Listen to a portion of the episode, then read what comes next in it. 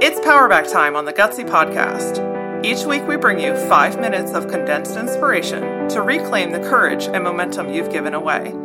You've got big things to do, so let's get your power back. This week's Power Back, we are talking all about ideas and how they choose you, how they choose to stay, and ultimately why they choose to leave.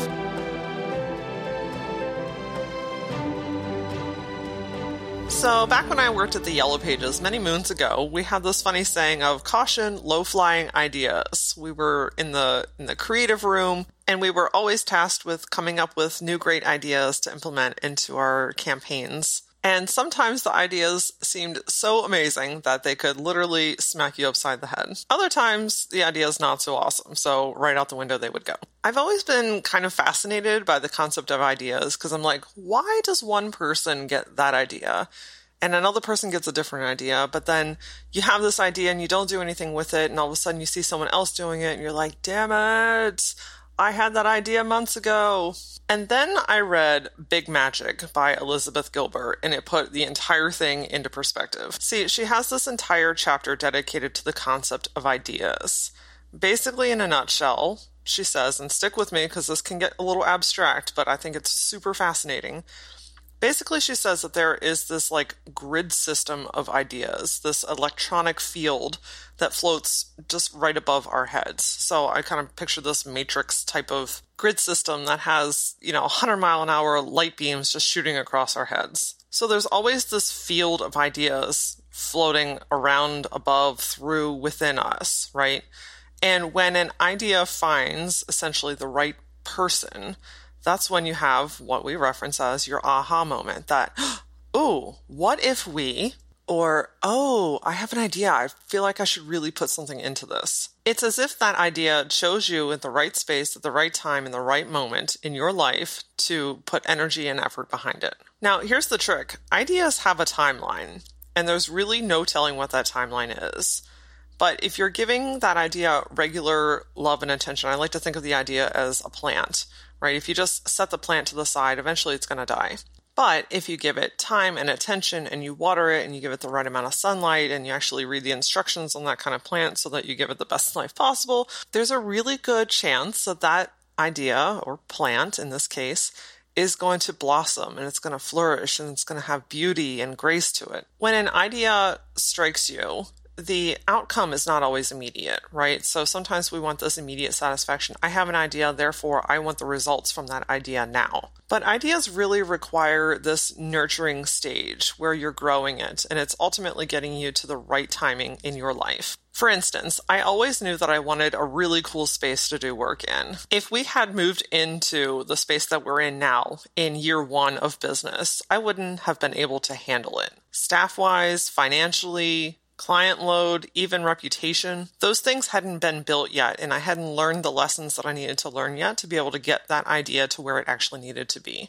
And I'm sure that there are going to be things in your future that, if happened right now, it really just wouldn't serve you the best because you're not yet ready for them. But that doesn't mean that that idea doesn't deserve your time and attention. It means that idea has come to you right now in this space to plant a seed to help you nourish and grow it so that when the time comes, it can come to fruition. Now, every once in a while, we get a really cool idea and we just literally put it on the back burner. Either we're not giving it time and attention or we forget about it because heaven knows that there's a thousand other things going on every single day. Or sometimes we just simply lose interest in it. And that's okay too.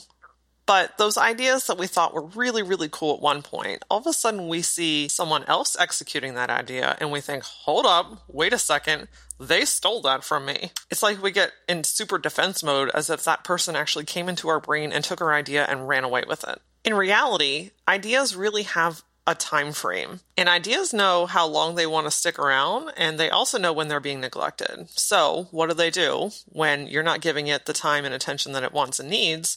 It pops back up in that grid and goes off and finds someone else that is ready for that idea. Now, this isn't necessarily a bad thing, right? I'm a firm believer that not all ideas that come into your path are designed for you. If I executed on three quarters of the ideas that I have, I would be a madwoman.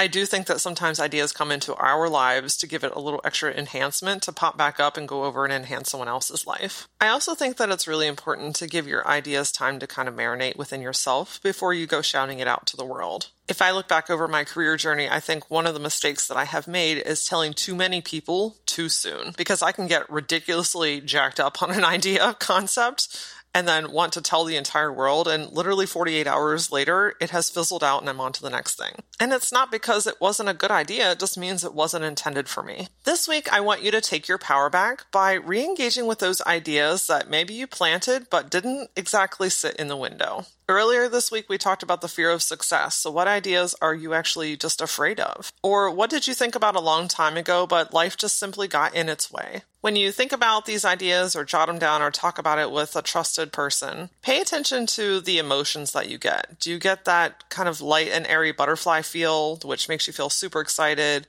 Or have you just simply lost interest in it? If it's not serving you and it doesn't excite you, let that bad boy go. Let it go off to the right person in the universe. But if it's still giving you that fluttery, excited feeling, I want you to take one action towards making that happen. If you think back to the mental cycle, this is where we would fall into the ideas in motion stage. This is when you're doing some research or you're talking to people about it.